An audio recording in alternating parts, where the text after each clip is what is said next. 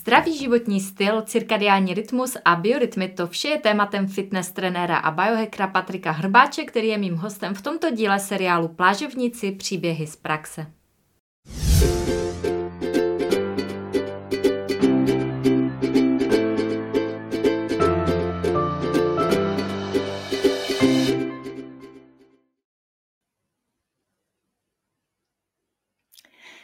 Krásný den, Sledujete 43. díl seriálu Plážovníci příběhy z praxe.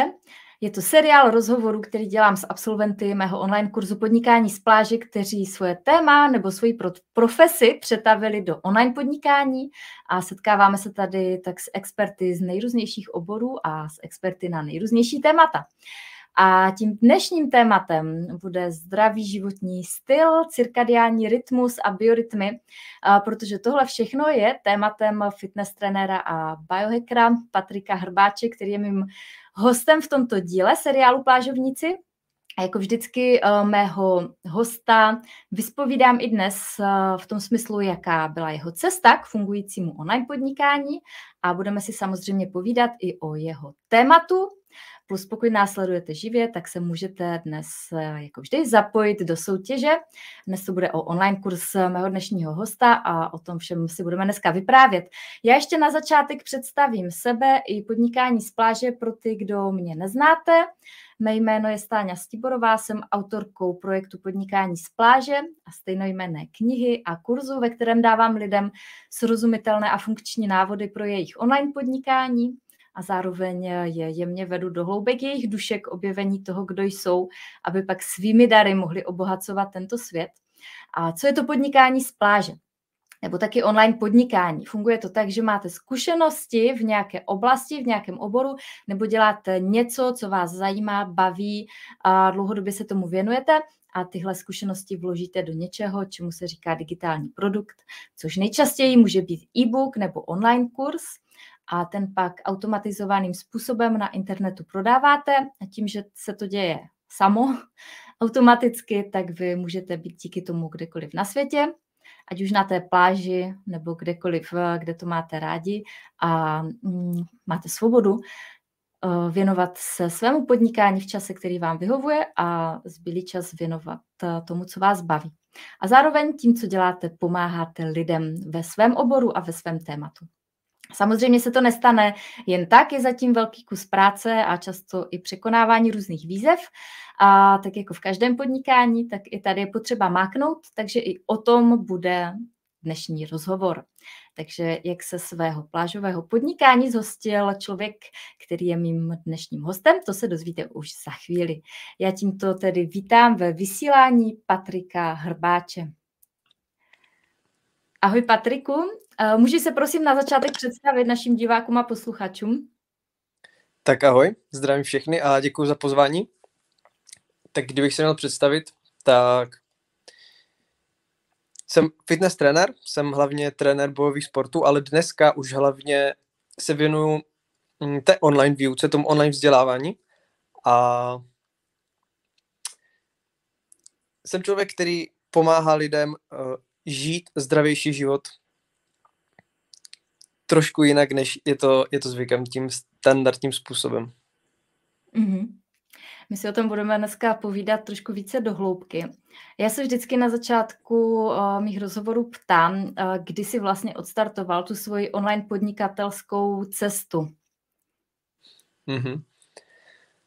No, já si myslím, že to bylo přímo uh, s kurzem podnikání z pláži, takže myslím si, že to bylo 2019. Mm-hmm. Mm. A pokud vím, tak ty si to nerozjel úplně naplno hned od začátku. Chvilku ti to trvalo. Co bylo tím hlavním impulzem, aby se do toho pak opřel naplno a jak dlouho ti trvalo vybudovat ten mhm. fungující mm-hmm. projekt?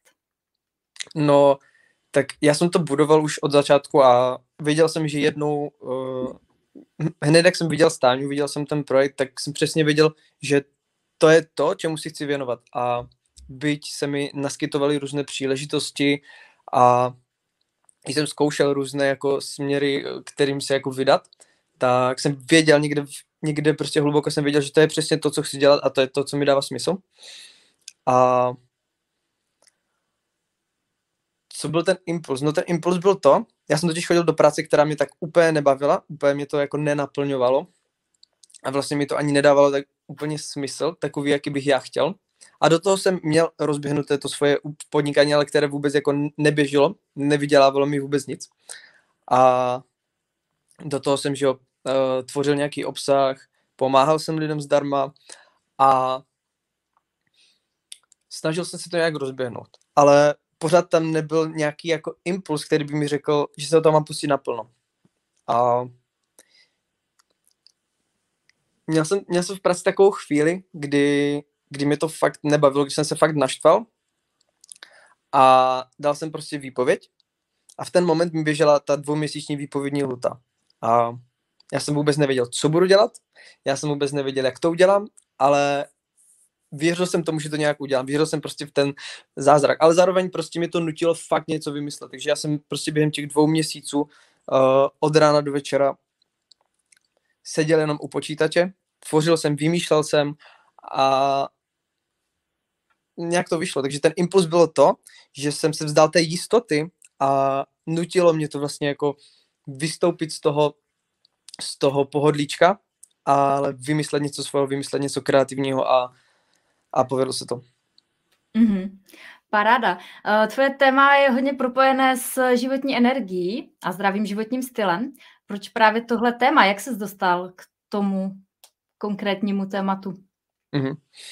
No, já jsem se k tomu dostal vlastně úplně, úplně přirozeně, protože já jsem byl kdysi dávno takový člověk, který úplně nežil úplně zdravě a všechny tady tyhle postupy jsem úplně zavrhoval, nebo ne úplně, já jsem někde, hluboko jsem viděl, že, že je to asi jako správné, že je dobré se zajímat do svoje tělo a takhle, ale nevěnoval jsem tomu úplně pozornost.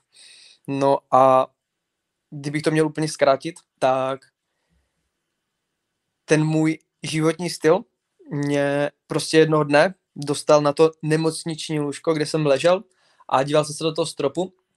Byl jsem tam úplně sám a v ten moment jsem si uvědomil, že musím udělat něco jinak. A tam vlastně byl ten první impuls se zajímat o to zdraví více.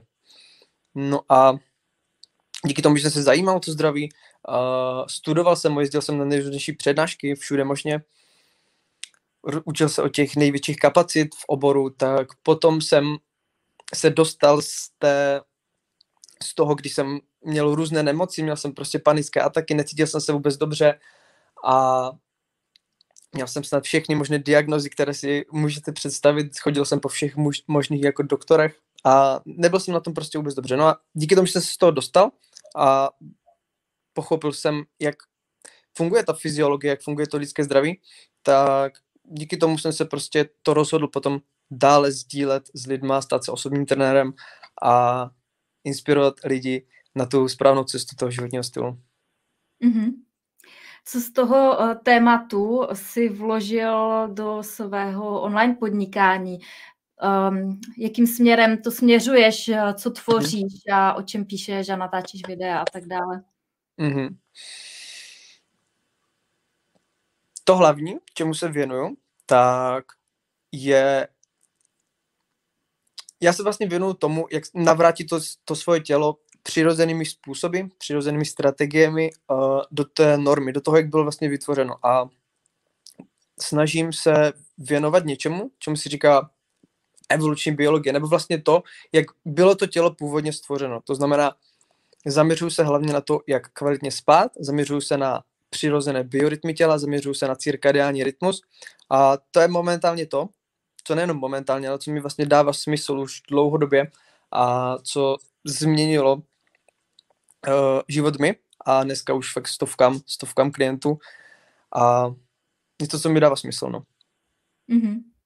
Já na to teďka uh, navážu, protože tradičně v živém vysílání tohoto seriálu Plážovníci dělám soutěž o nějaký produkt eh, mého aktuálního hosta a my jsme se domluvili, že uděláme soutěž i dneska, tak prosím tě řekneš, o co budeme dneska soutěžit, co z tvého portfolia dáš jako dárek jednomu z našich diváků? Mm-hmm.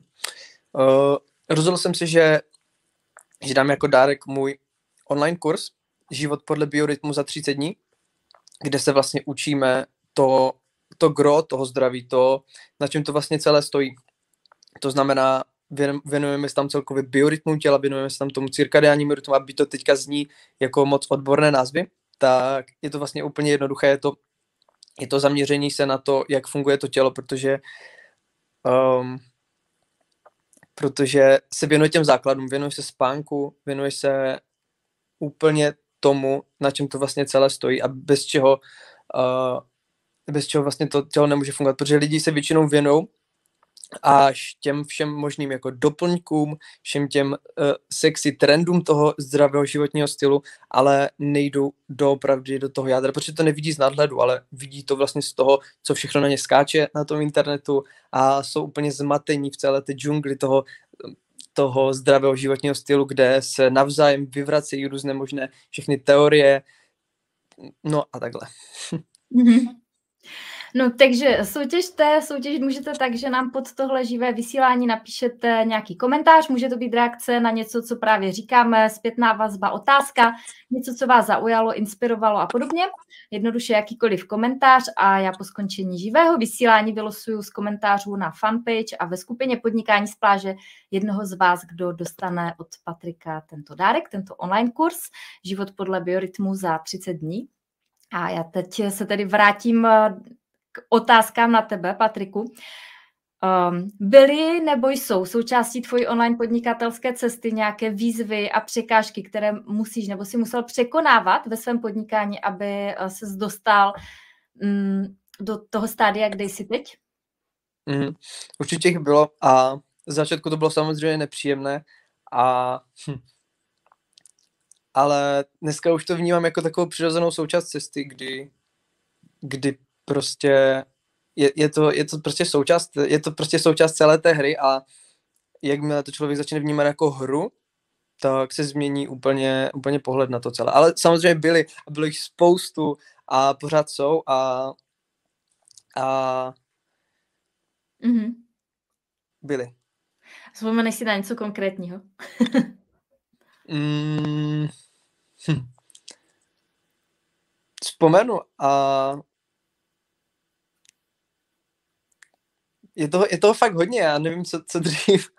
Uh, třeba, třeba uh, když, když jsem měl, uh, když jsem vlastně jako inzeroval na Facebooku, tak jsem vůbec neovládal nebo nezvládal nějaké vlastně, vlastně jako účetní věci, takže já jsem vůbec nevěděl, že se třeba mám přihlásit jako, jako identifikovaná osoba a tak. A a potom jsem vlastně třeba za nějakých 8 měsíců uh, musel vlastně platit jako DPH za nějakých třeba 40 tisíc, takže to byla pro mě výzva, ale zvládl se to a, a je to sranda. jo, jo, takové přešlapy jsem za začátku udělala taky. jo, určitě to k tomu patří. Co třeba výzva v tom smyslu být viděn nebo psát o, o tvém tématu, protože píšeš i o věcech, které mhm, samozřejmě mm-hmm. můžou být do jisté míry nové nebo kontroverzní, nebo můžou být na to různé názory, tak jak, jak ti jde tohle? Mm, je to v pohodě? Mm-hmm.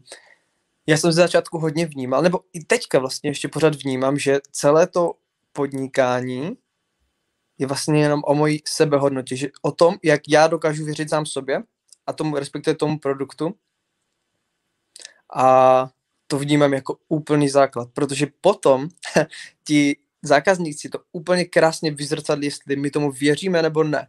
A to ať už třeba v komentářích ve facebookové reklamě, nebo kdekoliv jinde.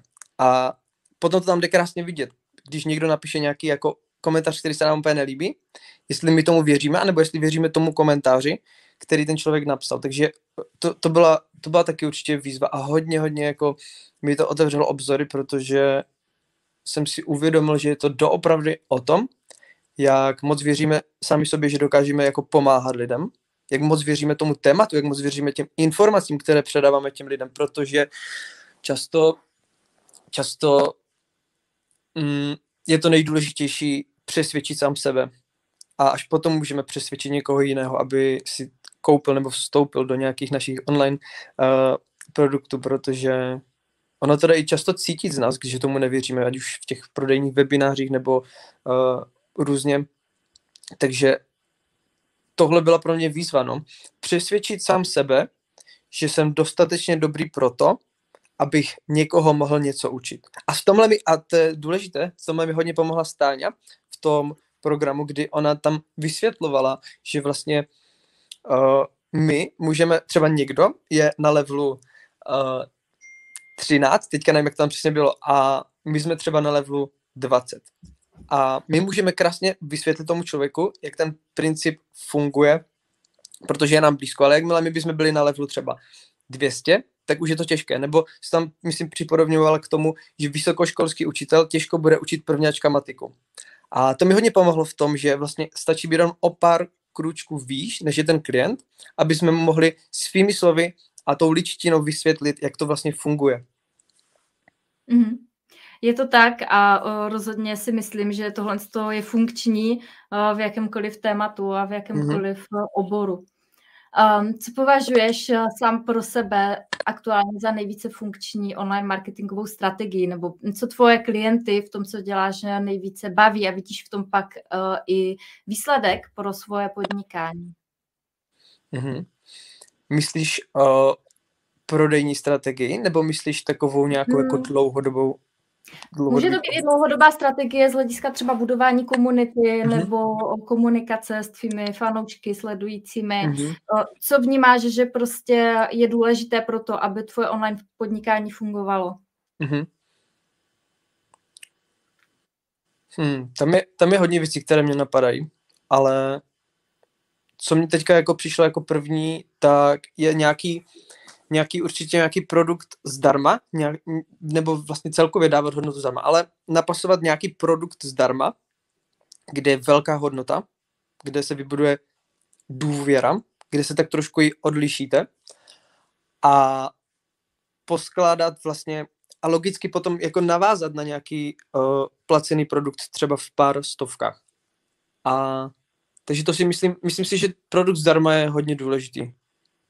A potom, potom to jako poskládat, aby na sebe ty produkty jako navazovaly logicky, aby ten člověk chtěl více a více do hloubky. Mm-hmm. Určitě.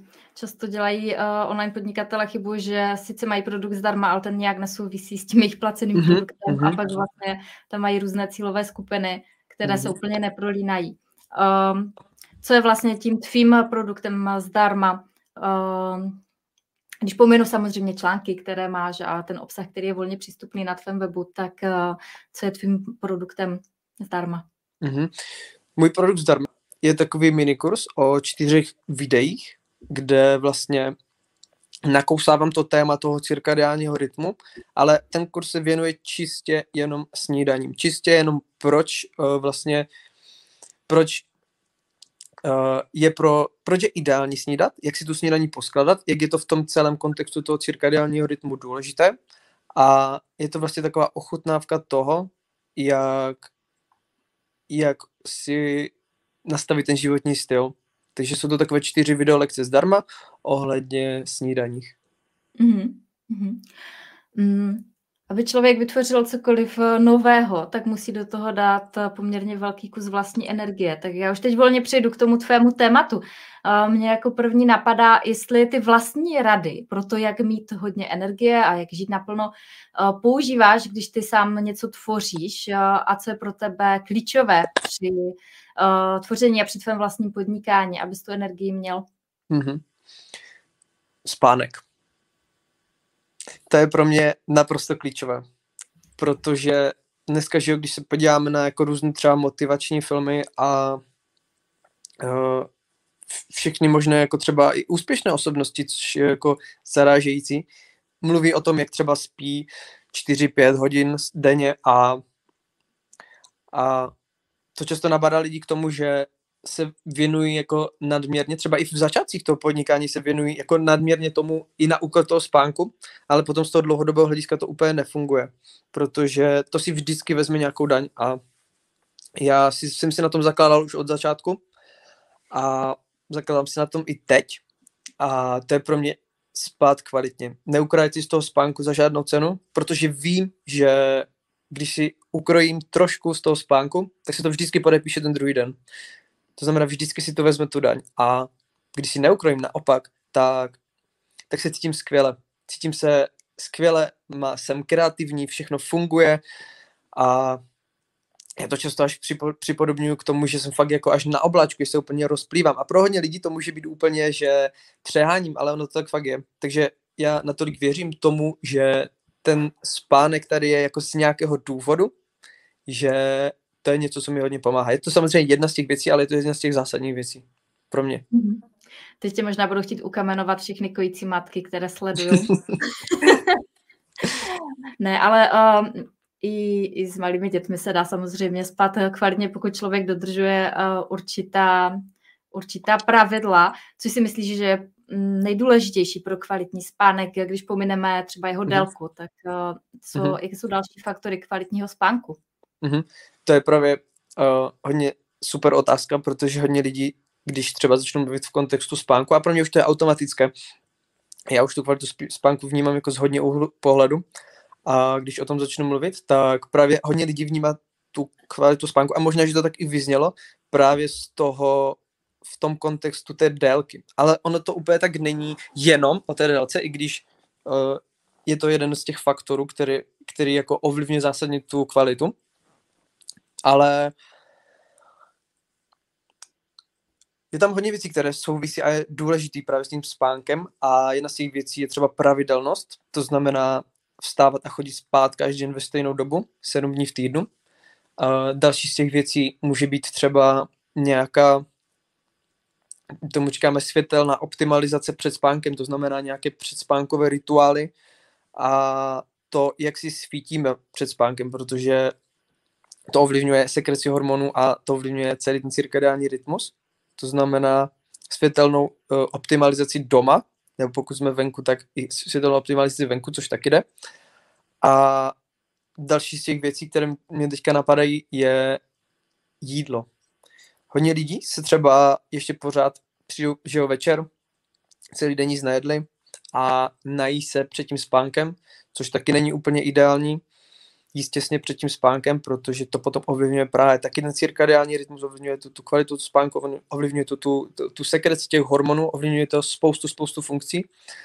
A to jsou, to jsou ty tři věci, ty hlavní věci, které, mi, které si myslím, že ovlivňují hlavně spánek, což znamená pravidelnost. A ono se to zná jako úplně triviální, až možná fágní věci, ale to jsou právě ty nejdůležitější věci. To znamená pravidelnost, jídlo, nejenom před spánkem, ale hlavně před spánkem, ale i v průběhu dne, a světlo. Mm-hmm. Uh, co se týče toho uh, světla, Uh, to je moje oblíbené téma, teď uh, na podzim, mm. uh, kdy vlastně natáčíme teď to živé vysílání. Uh, tak uh, myslím si, že mezi lidmi je, je kolem toho ještě hodně velkého neznámého a celkově ten pojem cirkadiální rytmy uh, vlastně není až tak známý. Tak můžeš prosím tě ve stručnosti divákům a posluchačům říct, co si vlastně pod tím pojmem mm. představit?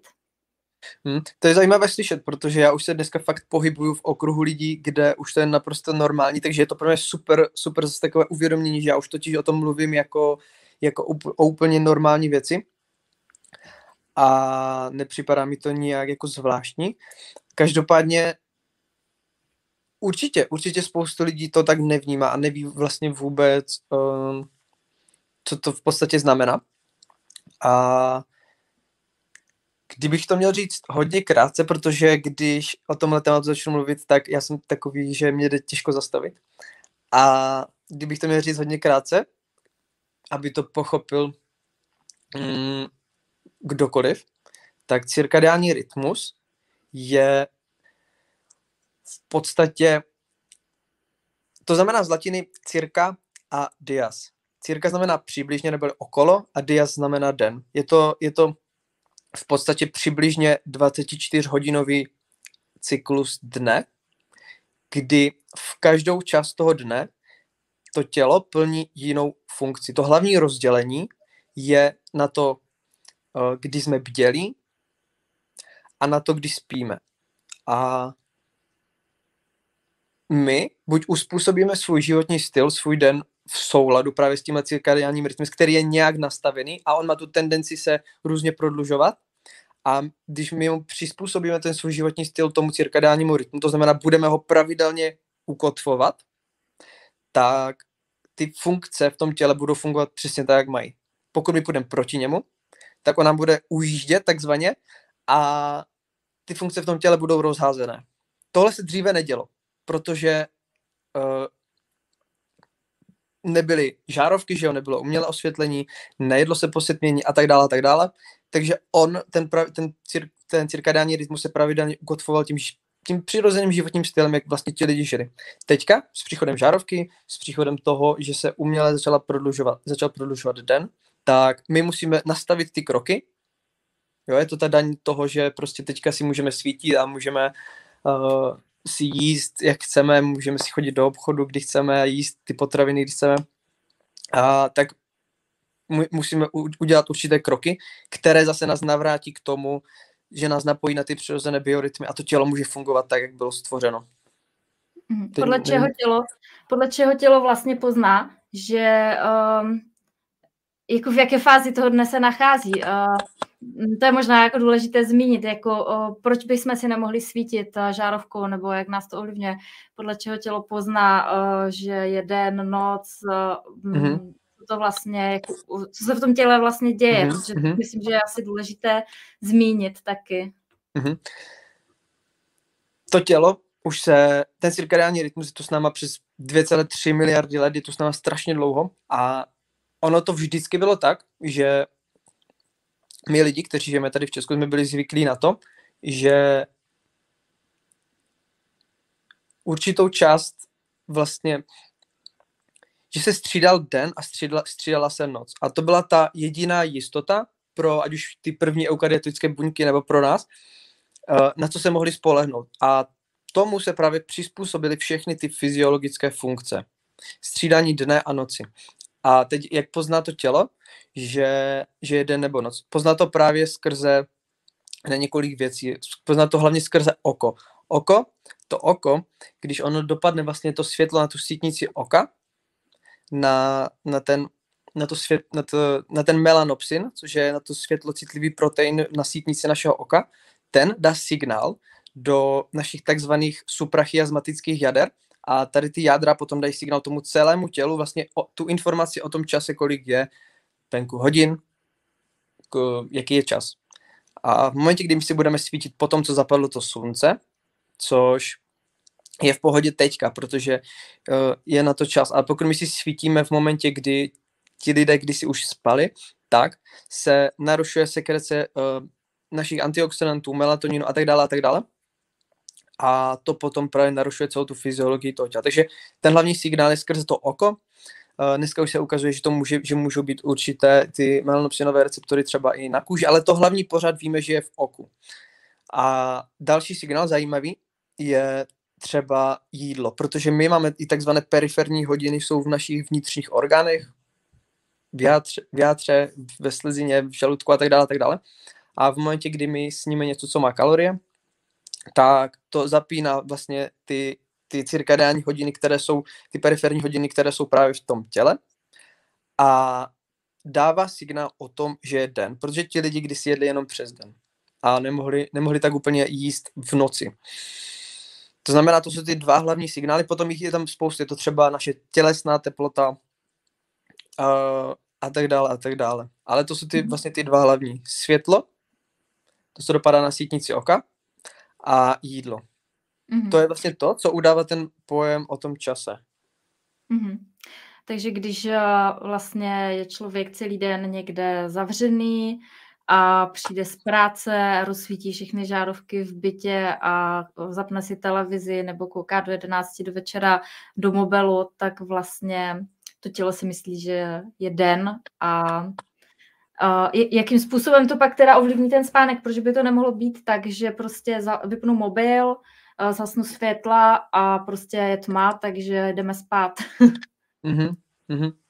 No, ten hlavní mechanismus toho účinku je ten, že je, je spoustu, co to ovlivní. On, ono to vlastně celý ten cirkadiální rytmus posune, pokud my budeme těsně před tím spánkem uh, si svítit.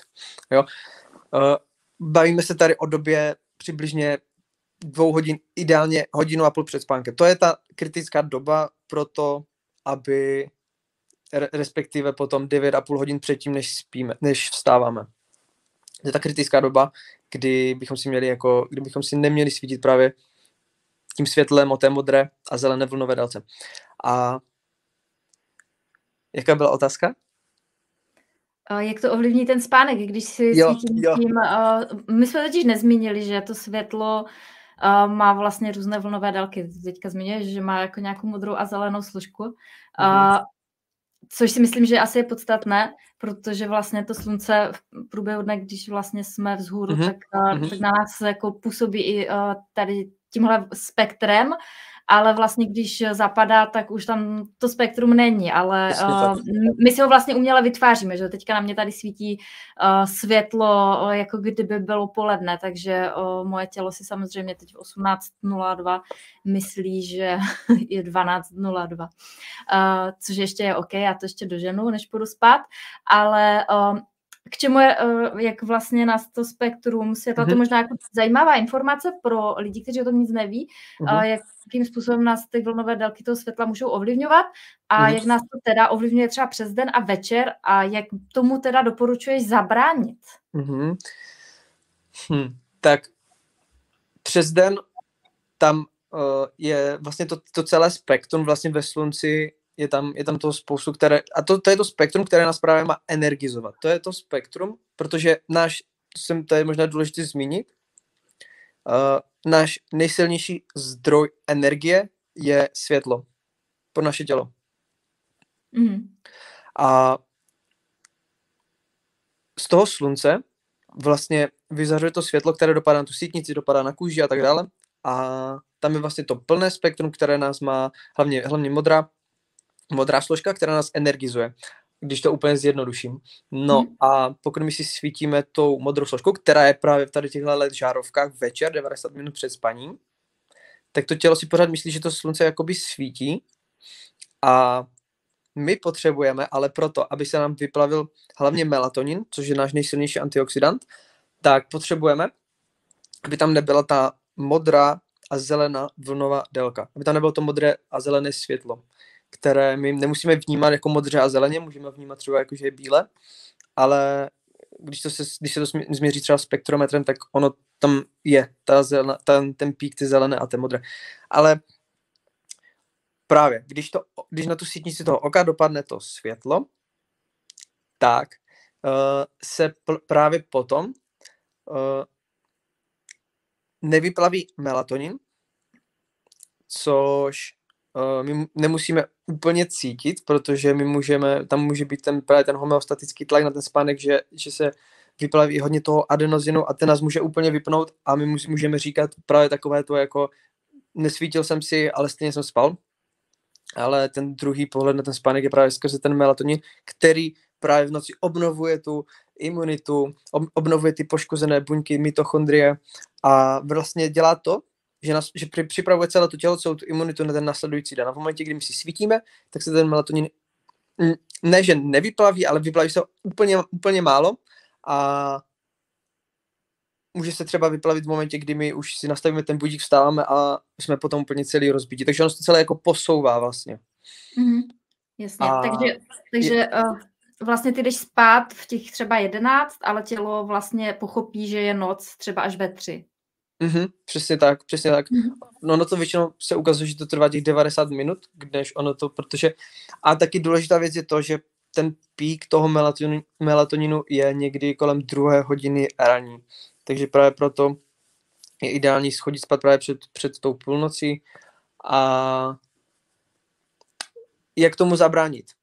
Zabránit tomu tak, zabránit tomu jde úplně jednoduše. Nemusíme si jako rozdělávat oheň, jako to dělali naši předci, v obýváku, i když můžeme, že si zapálit svíčky, ale uh, dneska už jsou právě ty technologie, ale je to čím dál, uh, čím dál jako známější, že uh, jsou různé, třeba tady mám, jsou různé třeba modré světlo blokující brýle, které nejsou sice moc sexy, ale fungují.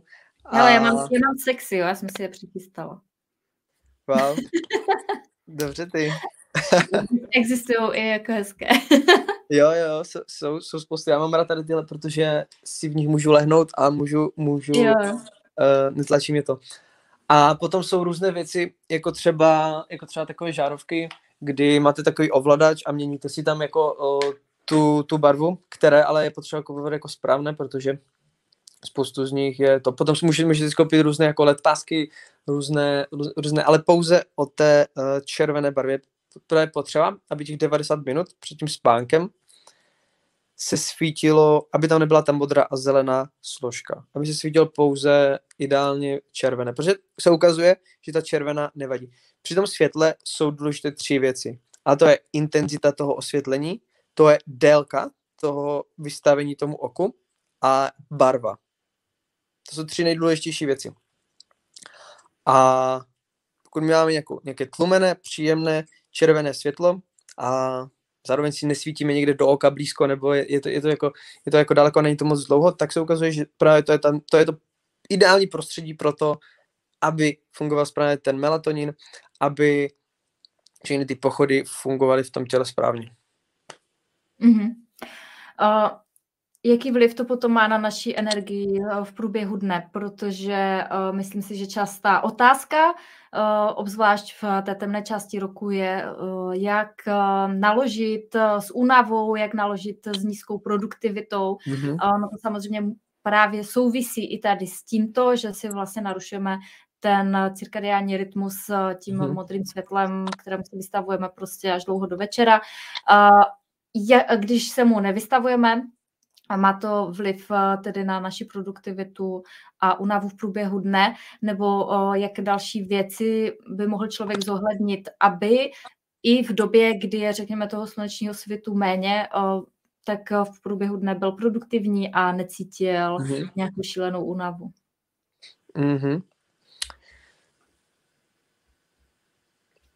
Tam je taková tenká hranice, protože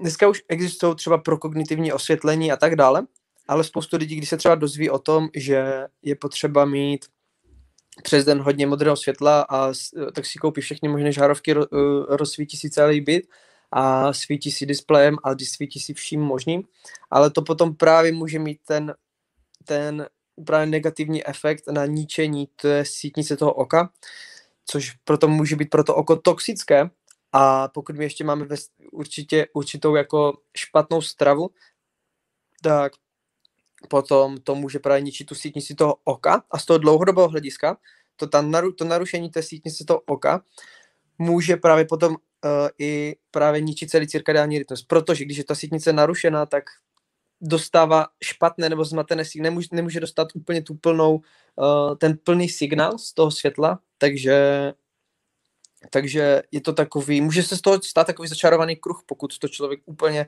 nemá nastudované do hloubky a zjistí si jenom základní informace, zjistí si červené světlo, modré světlo, blokovat před spaním a svítit hodně přes den, takže ono to je daleko, daleko komplexnější téma. A co může člověk dělat pro to, aby, aby byl produktivní? V první řadě může zařadit uh, procházky venku, třeba normálně venku procházky a bez eh, zakryté sítnice, bez slunečních brýlí hlavně, aby to oko, protože slunce jednak dostává ten, dává nám ten signál skrze, skrze to oko do toho celého těla, že, že je den a že vyplavuje ty energizující hormony, ale jednak to slunce se ukazuje, že ono vyživuje právě to oko. A teď nemyslím, že se jako budete dívat přímo do toho slunce, ale ono stačí doopravdy, že jste venku a dopadá to slunce z, z toho, z té vrchní části na vás. A, takže to je jedna věc. A i když vlastně je pod mrakem, tak venku, pokud to změříte na nějakém uh, luxmetru nebo něčím, tak tam zjistíte, že tam jsou fakt desetitisíce luxu.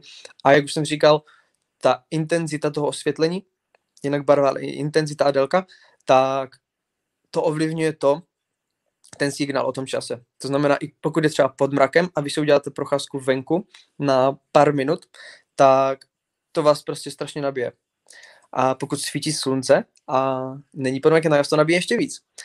A takže to je vlastně jedna z těch věcí, která se dá udělat, nebo potom pokud pracujete uh, z domu nebo děláte vlastně cokoliv, tak ideálně pracovat blízko oknu, a aby, abyste si nemuseli právě moc rozsvícovat ty žárovky.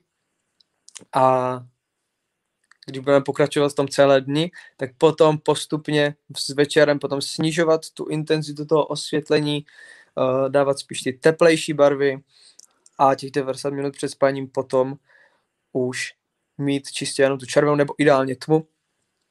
A na iPhoneu už jsou různé jako, jako věci, jak, jak jde změnit vlastně celé to spektrum na červené a další věci, takže, takže to je vlastně světlo, ale to je pořád jenom ta jedna část, potom tu máme ještě jídlo a je to toho fakt hodně, o čem, o čem se dá bavit, takže, takže, takže tak. Mm-hmm.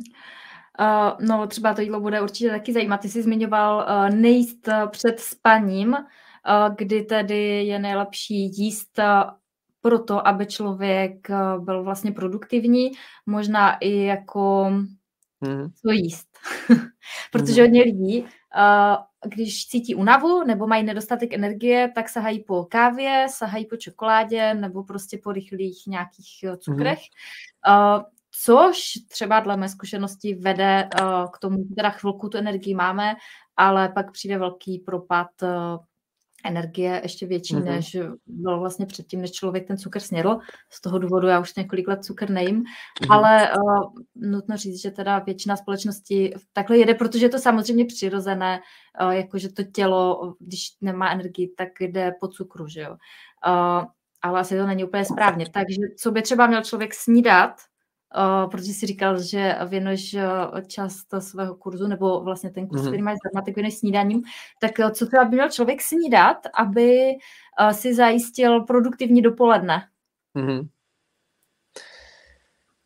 Na tom cirkadálním rytmu je fascinující to, že člověk, když fakt vyladí všechny ty aspekty, tak se dostane najednou do takového středu, kdy nepotřebuje užívat žádné stimulanty kdy nepotřebuje užívat žádný prostě cukr, kdy nepotřebuje užívat alkohol, kdy nepotřebuje užívat drogy. A teďka fakt nepřehaním.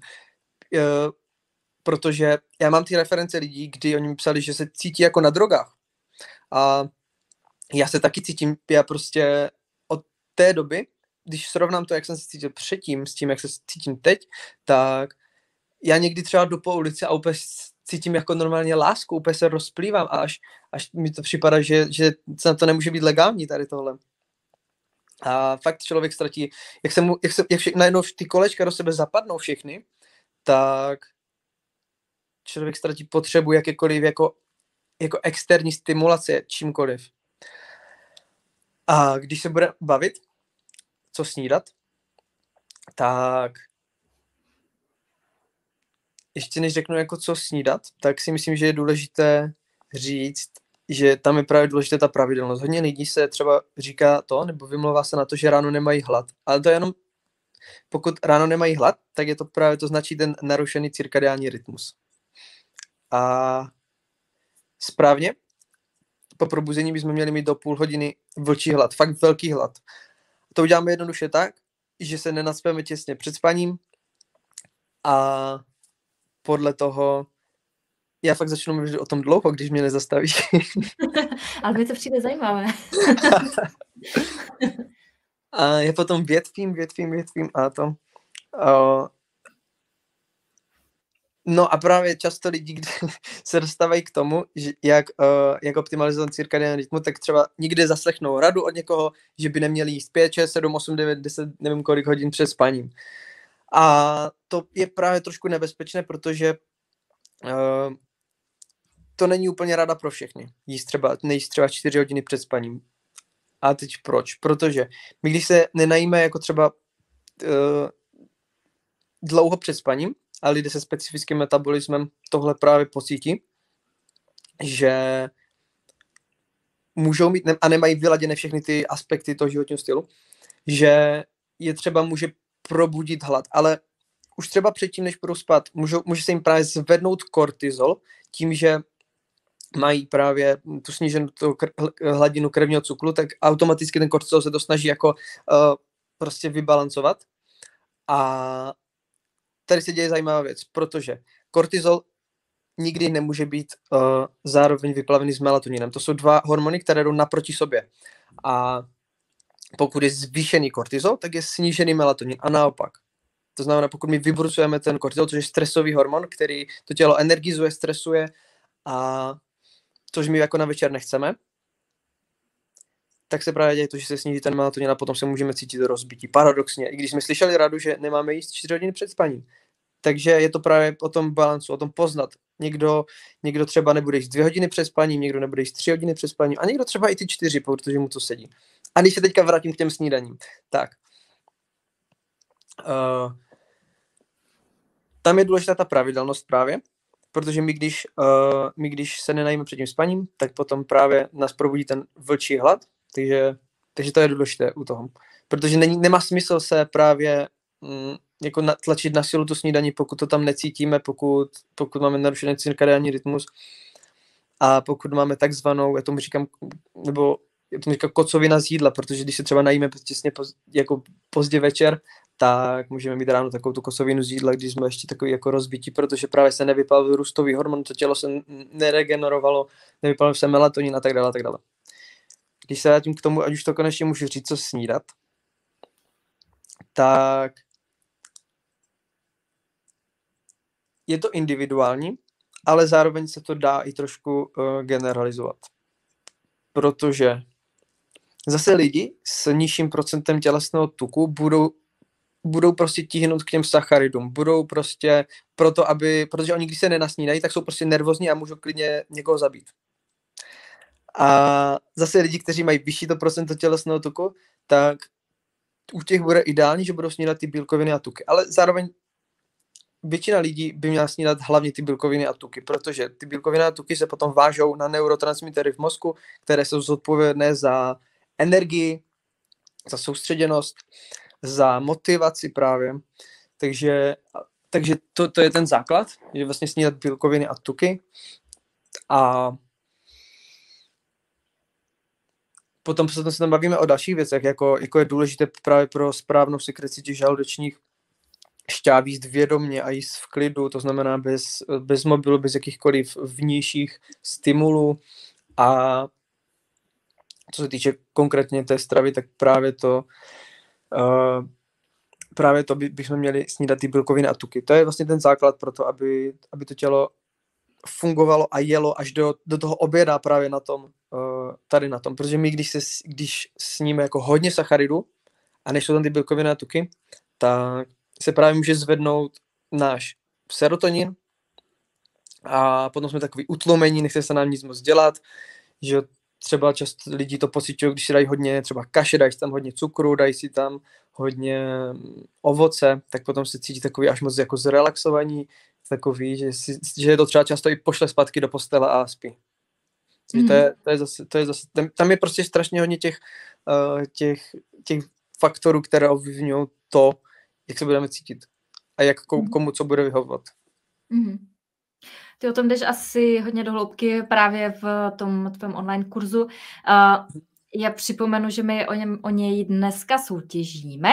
Je to online kurz Život podle biorytmu za 30 dní, uh, takže pokud si chcete průběhu živého vysílání zúčastnit téhle soutěže, tak nám napište nějaký komentář. Vidím, že už tady máme hodně komentářů i pár nějakých otázek, uh, takže můžete nám napsat jakýkoliv eh, komentář a po skončení pak vylosu jednoho z vás, kdo dostane tento dárek, tento online kurz Život podle biorytmu za 30 dní.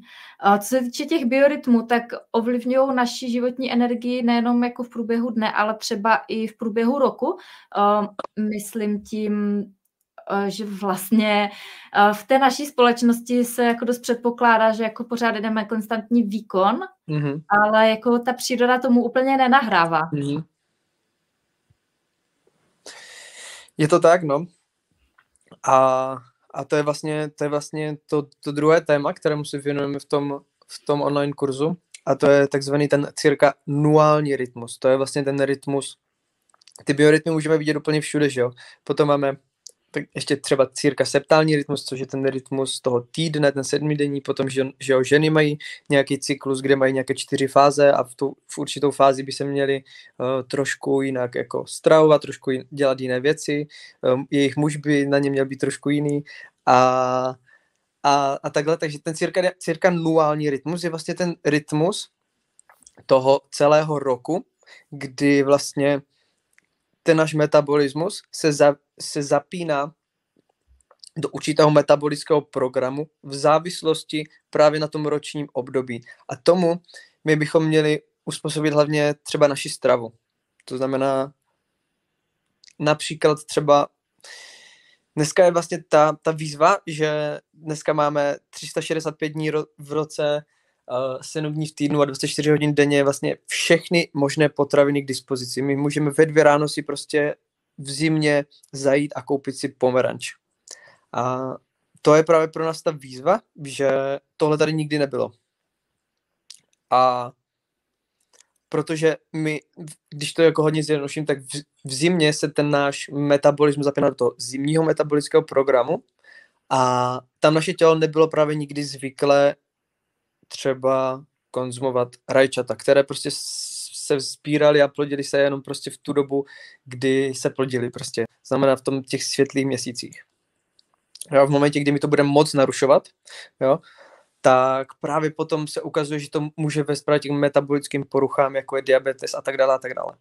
Takže i tohle je důležité respektovat nejenom pro, pro svoje zdraví a protože někdo řekl, že může dostat jako nějakou nemoc, ale i pro tu energii. To je, myslím, že to, to nejmotivačnější, protože já to třeba hodně cítím na sobě a když se člověk fakt vyladí, tak cítí jakoukoliv mírnou nuanci uh, a vlastně ono to tak bylo i evolučně, že ten člověk, který byl jako citlivější na, na cokoliv, co ho jako narušilo, tak ten vlastně vyhrál evolučně, protože dokázal rozpoznat, co mu vadí, co mu nevadí a takhle.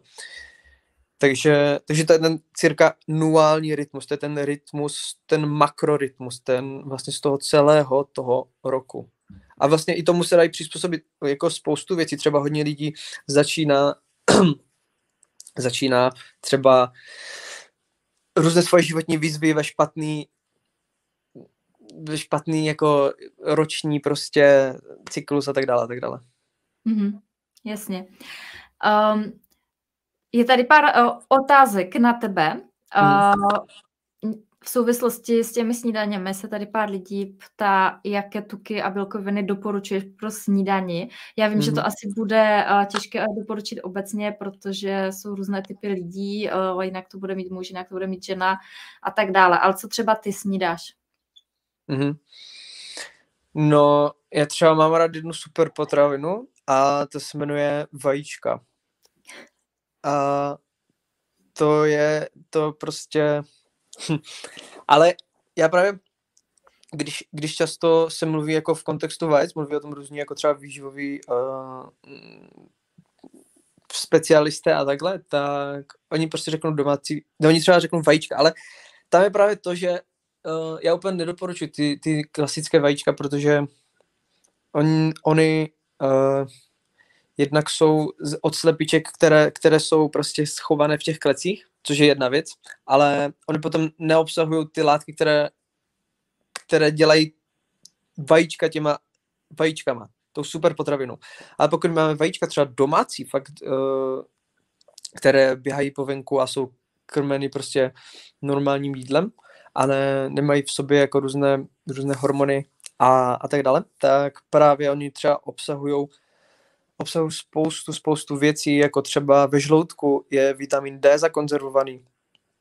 Mm, je tam třeba cholin, což je prekurzor pro takzvaný acetylcholin a ten je potom zodpovědný za soustředěnost, za rychlost myšlení, uh, za energii a tak dále a tak dále, takže, takže vajíčka, domácí vajíčka jsou prostě super, třeba jako, jako bílkovina a tuk zároveň. A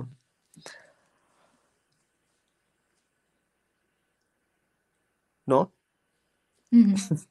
Můžu potvrdit, já snídám vajíčka už asi, já nevím, čtyři roky, jako fakt mm. každý den. Tam ještě... Tam v kombinaci ještě samozřejmě s jinými, jinými věcmi, ale mm-hmm. jako vlastně proto jsme si pořídili i slepice. Fakt, hustá. Jo, jo. U toho ještě důležité, uh, jako třeba střídat, střídat ty druhy, no, že tam Mhm. může často, a já jsem, já jsem tím byl kdysi příkladem, že já jsem si fakt vyloženě vytvořil intoleranci na vajíčka, takže já jsem, já jsem jako nemohl vajíčka, a protože jsem jedl fakt často. A u toho je třeba důležité střídat druhy, takže jako střídat druhy toho vaření těch vajec, co znamená, Mhm. že si udělám na, na tvrdou a takhle. Jako ideální je, že ideální je, ať právě ten žloutek je co nejsyrovější, protože z něho, jen, z něho takhle vytěžíme všechny ty benefity. Ale střídat druhy je právě, je právě ten, ten klíč toho. Mhm. Jak- Druhý té přípravy, myslíš? Druhý Jako- přípravy přesně tak, přesně Jo, tak jo. Um, ještě tady byla otázka, uh, ještě když jsme se bavili předtím o tom spánku, v kolik hodin by měl člověk uh, chodit spát. Asi taková jako klasická babičkovská rada je, že máme chodit spát před půlnocí. Um, jaká je Patriková rada na Hmm. to, kdy jít spát? O tom, o, tom, o tom se vedou jako hodně spekulace. Někdo říká, že, jo, že jedna hodina před půlnocí vydá na dvě hodiny po půlnoci a takhle. Potom jsou různé, různé teorie chronotypu, kdy, kdy třeba někdo říká, že jsou noční sovy, eh, ranní ptáčata, někdo zase říká, že jsou eh, delfíni, medvědi a lvy a nevím co všechno, ale upřímně já se prostě k tomu nepřikláním, k těm, k těm teoriím, těm chronotypům, neurotypům, somatotypům a tomu všemu, protože já věřím tomu, že tohle všechno je prostě jenom, jenom určitá odchylka od toho narušeného cirkadiálního rytmu, od toho zdraví. A to je jenom vlastně žití podle svojí odchylky a ne podle toho, jak to, tak, jak to je. Takže nežijte podle svojí odchylky, žijte, protože my jako naše těla nejsou úplně tak jako fyziologicky odlišná, jak by se vám jako snažili ti lidi tvrdit. A když se dostanu k tomu, kdy je ideální chodit spát, tak většina lidí má právě ten pík toho melatoninu, se ukazuje, že v ty dvě hodiny ráno. To znamená, ideální je chodit spát se ukazuje fakt před tou půlnocí. Fakt to tak je, prostě babičky měly pravdu. A, a já třeba chodím spát v 10, mm, klienti chodí spát v 11, někteří, takže ono, ono může, může, můžeš chodit spát v 11, můžeš chodit spát v 10 a fakt před tou půlnocí se ukazuje, že to je nejlepší. Někomu to fakt bude vyhovovat, uh, mám kamarády, kterým vyhovuje chodit spát vyloženě v 11, jo, třeba i klidně chvíli po 11, Mhm. ale ukazuje se, že, že fakt mezi tou desátou, že jedenáctou je to úplně nejlepší. Mhm. Určitě je fajn asi, když si to člověk vysleduje podle sebe, ale, tak. ale musí to být právě tak, jak říkáš, jako nežít podle svojí odchylky, že jo? Protože já jsem třeba kdysi měla tendenci pracovat večer a myslela jsem si, že jako jsem teda jako ta Mhm. sova. A, ale bylo to samozřejmě dáno tím, že eh, jak na mě svítila ta obrazovka toho počítače, tak mi to jako nabuzovalo, že jo? Takže a do toho jsem si dala ještě víno třeba, a, Mhm. takže jako jsem mohla veselé tvořit do dvou do rána, ale pak jsem byla celý další den úplně totálně rozsekaná takže to už jako vůbec nedělám. A ba, jako naopak vlastně už jo, několik let jako nezapínám večer počítač. A třeba jsem i na sobě teď vypozorovala s příchodem podzimu, že pokud se večer ani nedívám do mobilu, tak eh, spím mnohem lépe a mám ráno opravdu jako více energie, než Mhm. když před tím spaním ještě jako sjíždím Instagram a ten mozek prostě jako jede, že jo, pak se mi o tom ještě zdá. A samozřejmě člověk kouká na to světlo toho, toho mobilu, i když si tam dáme třeba jakože ten náš žlutý režim, tak ono tam vždycky nějak ještě pronikne. Takže to třeba jako já u sebe osobně pozoruju, že to byla opravdu jenom nějaká jako moje odchylka a že když to začnu respektovat, tak jako usnu klidně v devět, jo. Když, to, když tady jako máme v domě eh, temno. A co si myslím, že by mohlo zajímat ženy, které poslouchají, protože já mám uh, na fanpage hodně žena maminek, tak když jsem tohle začala aplikovat na svoje nejmenší dítě, teďka testuju to na Sofince poslední tři týdny, s tím, jak vlastně byla ta změna času, že jo, je dříve tma a tak, a tak my každý, každoročně s dětma máme na podzim jako strašný problém s usínáním, že jako hodinu se převalují v posteli a nemůžou usnout a tak. Mhm. A od té doby, co vlastně večer stmívám a svítí červené světlo, tak ona jako usne v podstatě do deseti minut. Ale když je večer to Mhm. klasické světlo, tak prostě to trvá třeba hodinu. Jo. Mhm. A takže na ty děti, oni jsou ještě také neskažené, tak tam, tam to člověk vidí tak nějak instantněji, no. Uh, já se podívám ještě, uh, co tady mám k tobě za otázky. Uh, jo, uh, že pro někoho to možná, to, o čem se bavíme, může být jako, o, ježiš, to nějaký jako další modní výstřelek prostě zdravého mm-hmm. životního stylu. Mm-hmm. Uh, setkáváš se s tím taky a jak k tomu přistupuješ? Uh, já se spíš setkávám, jako spíš se setkám s takovou, s takovou skeps, jako občas takovou skepsí s takovýma, s takovýma různýma limitujícíma přesvědčeníma, že třeba, že v dnešní době už uh, není možné žít tak, jak žili naši přeci a no to je pravda, prostě to už jako není možné a ani to vlastně ani není potřeba, ale dneska už jsou prostě ty technologie a všechno pro to, abychom mohli aspoň minimalizovat ty, ty škody, které tady tahle doba prostě způsobí na to lidské tělo a, a já jsem toho živoucím důkazem, že, že může se člověk cítit jako na drogách. takže, takže, prostě, takže prostě jo, setkávám se, setkávám se se spoustu, se spoustu, lidi mají spoustu výmluv jako a limitujících přesvědčení a ono stačí jenom tomu člověku často vysvětlit proč, nebo jak to vlastně funguje, jak to jde udělat a, a já jsem, když jsem třeba, já řeknu svůj příklad, jo. když jsem třeba, uh, já s tímhle začínal před xxx lety, když jsem nosil ty brýle a a tak prostě rodina a přítelkyně prostě mě měli, jako ne, že mě měli zablazna, ale prostě minimálně se na mě dívali jako skrz prsty a ještě to nebylo tak úplně jako, tak, tak rozjeté, tak trendy jako dneska. No a dneska všichni nosí brýle a všichni dodržují ty principy a cítí se skvěle.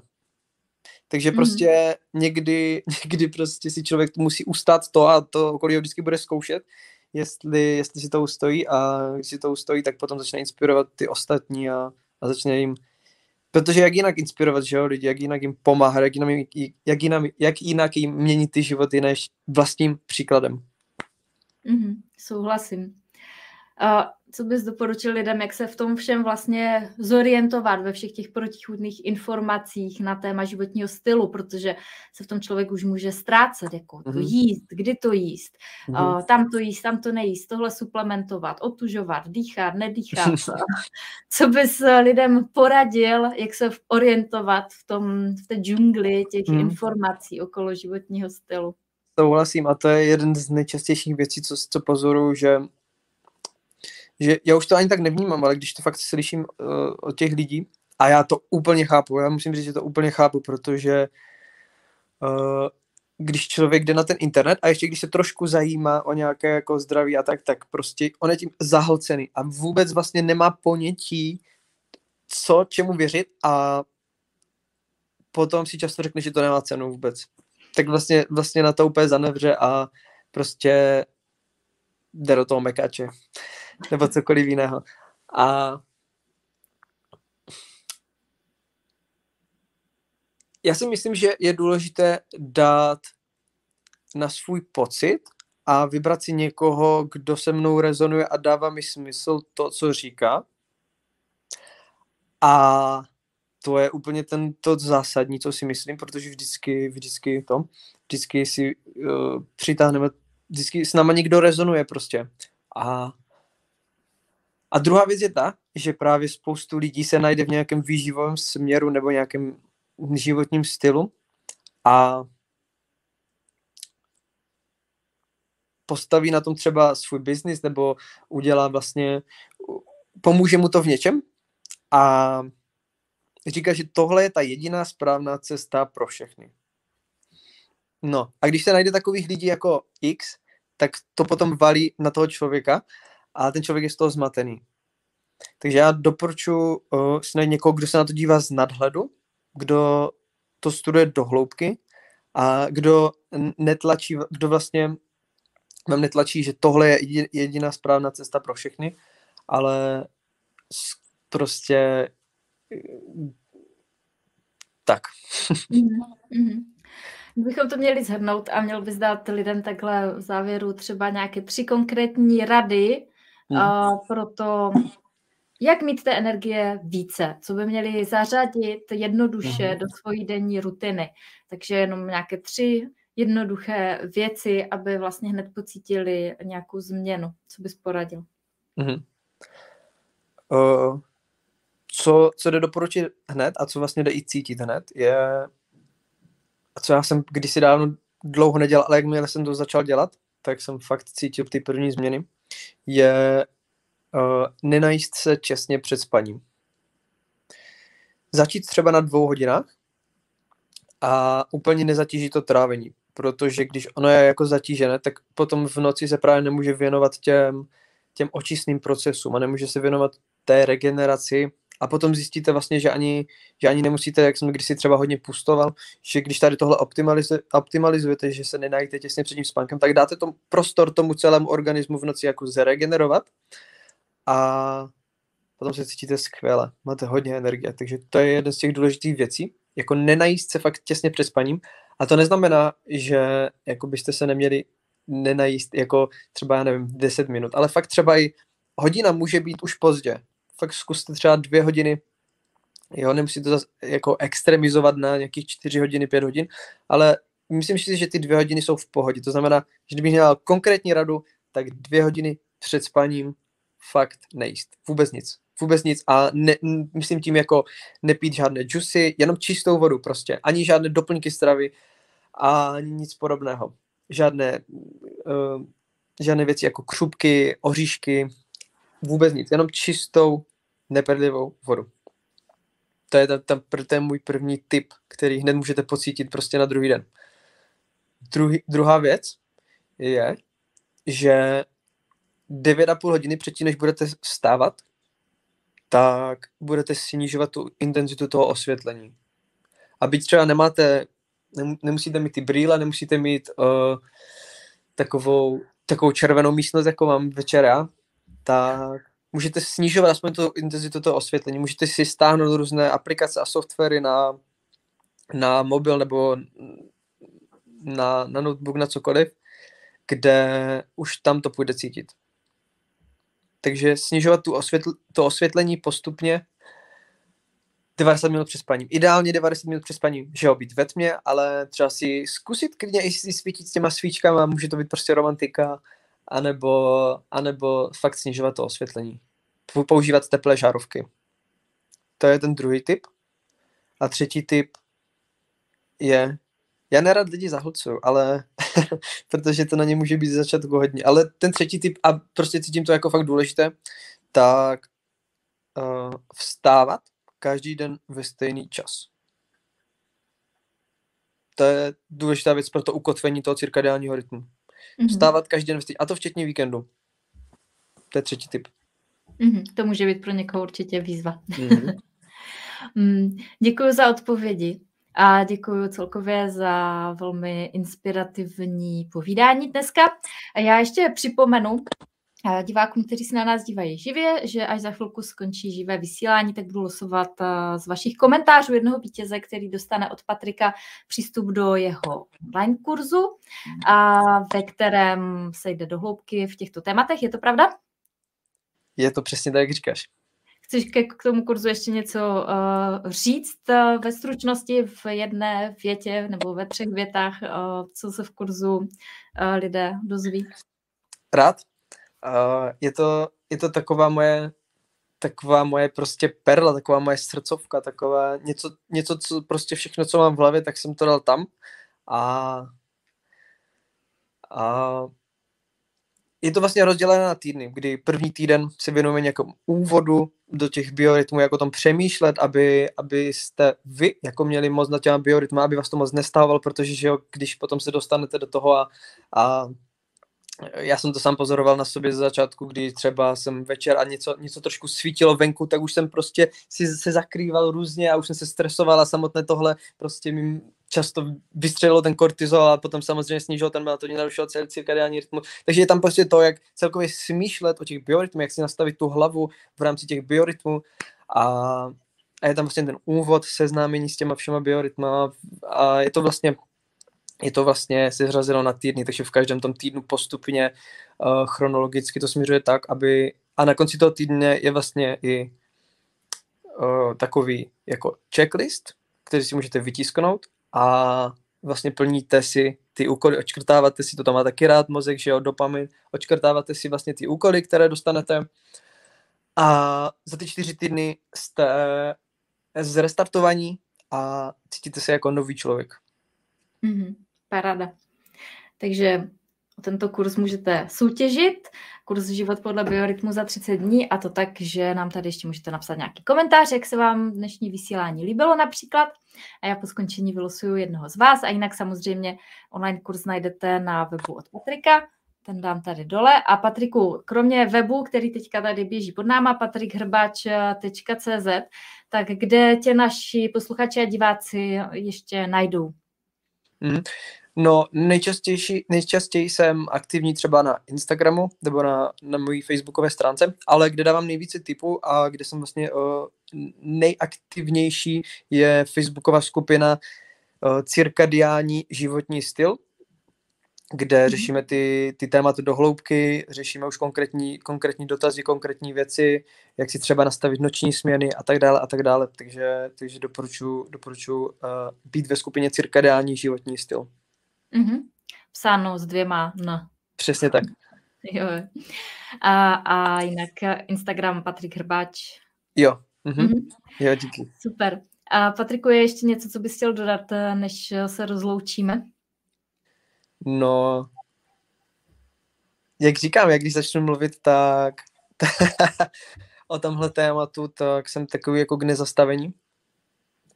A já myslím, že všechno důležité bylo řečeno.